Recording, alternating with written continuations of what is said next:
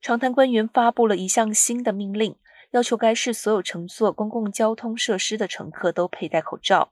更新后的卫生令将在周五开始生效，使长滩与洛杉矶县对所有公共交通和室内公共交通枢纽的口罩规定保持一致。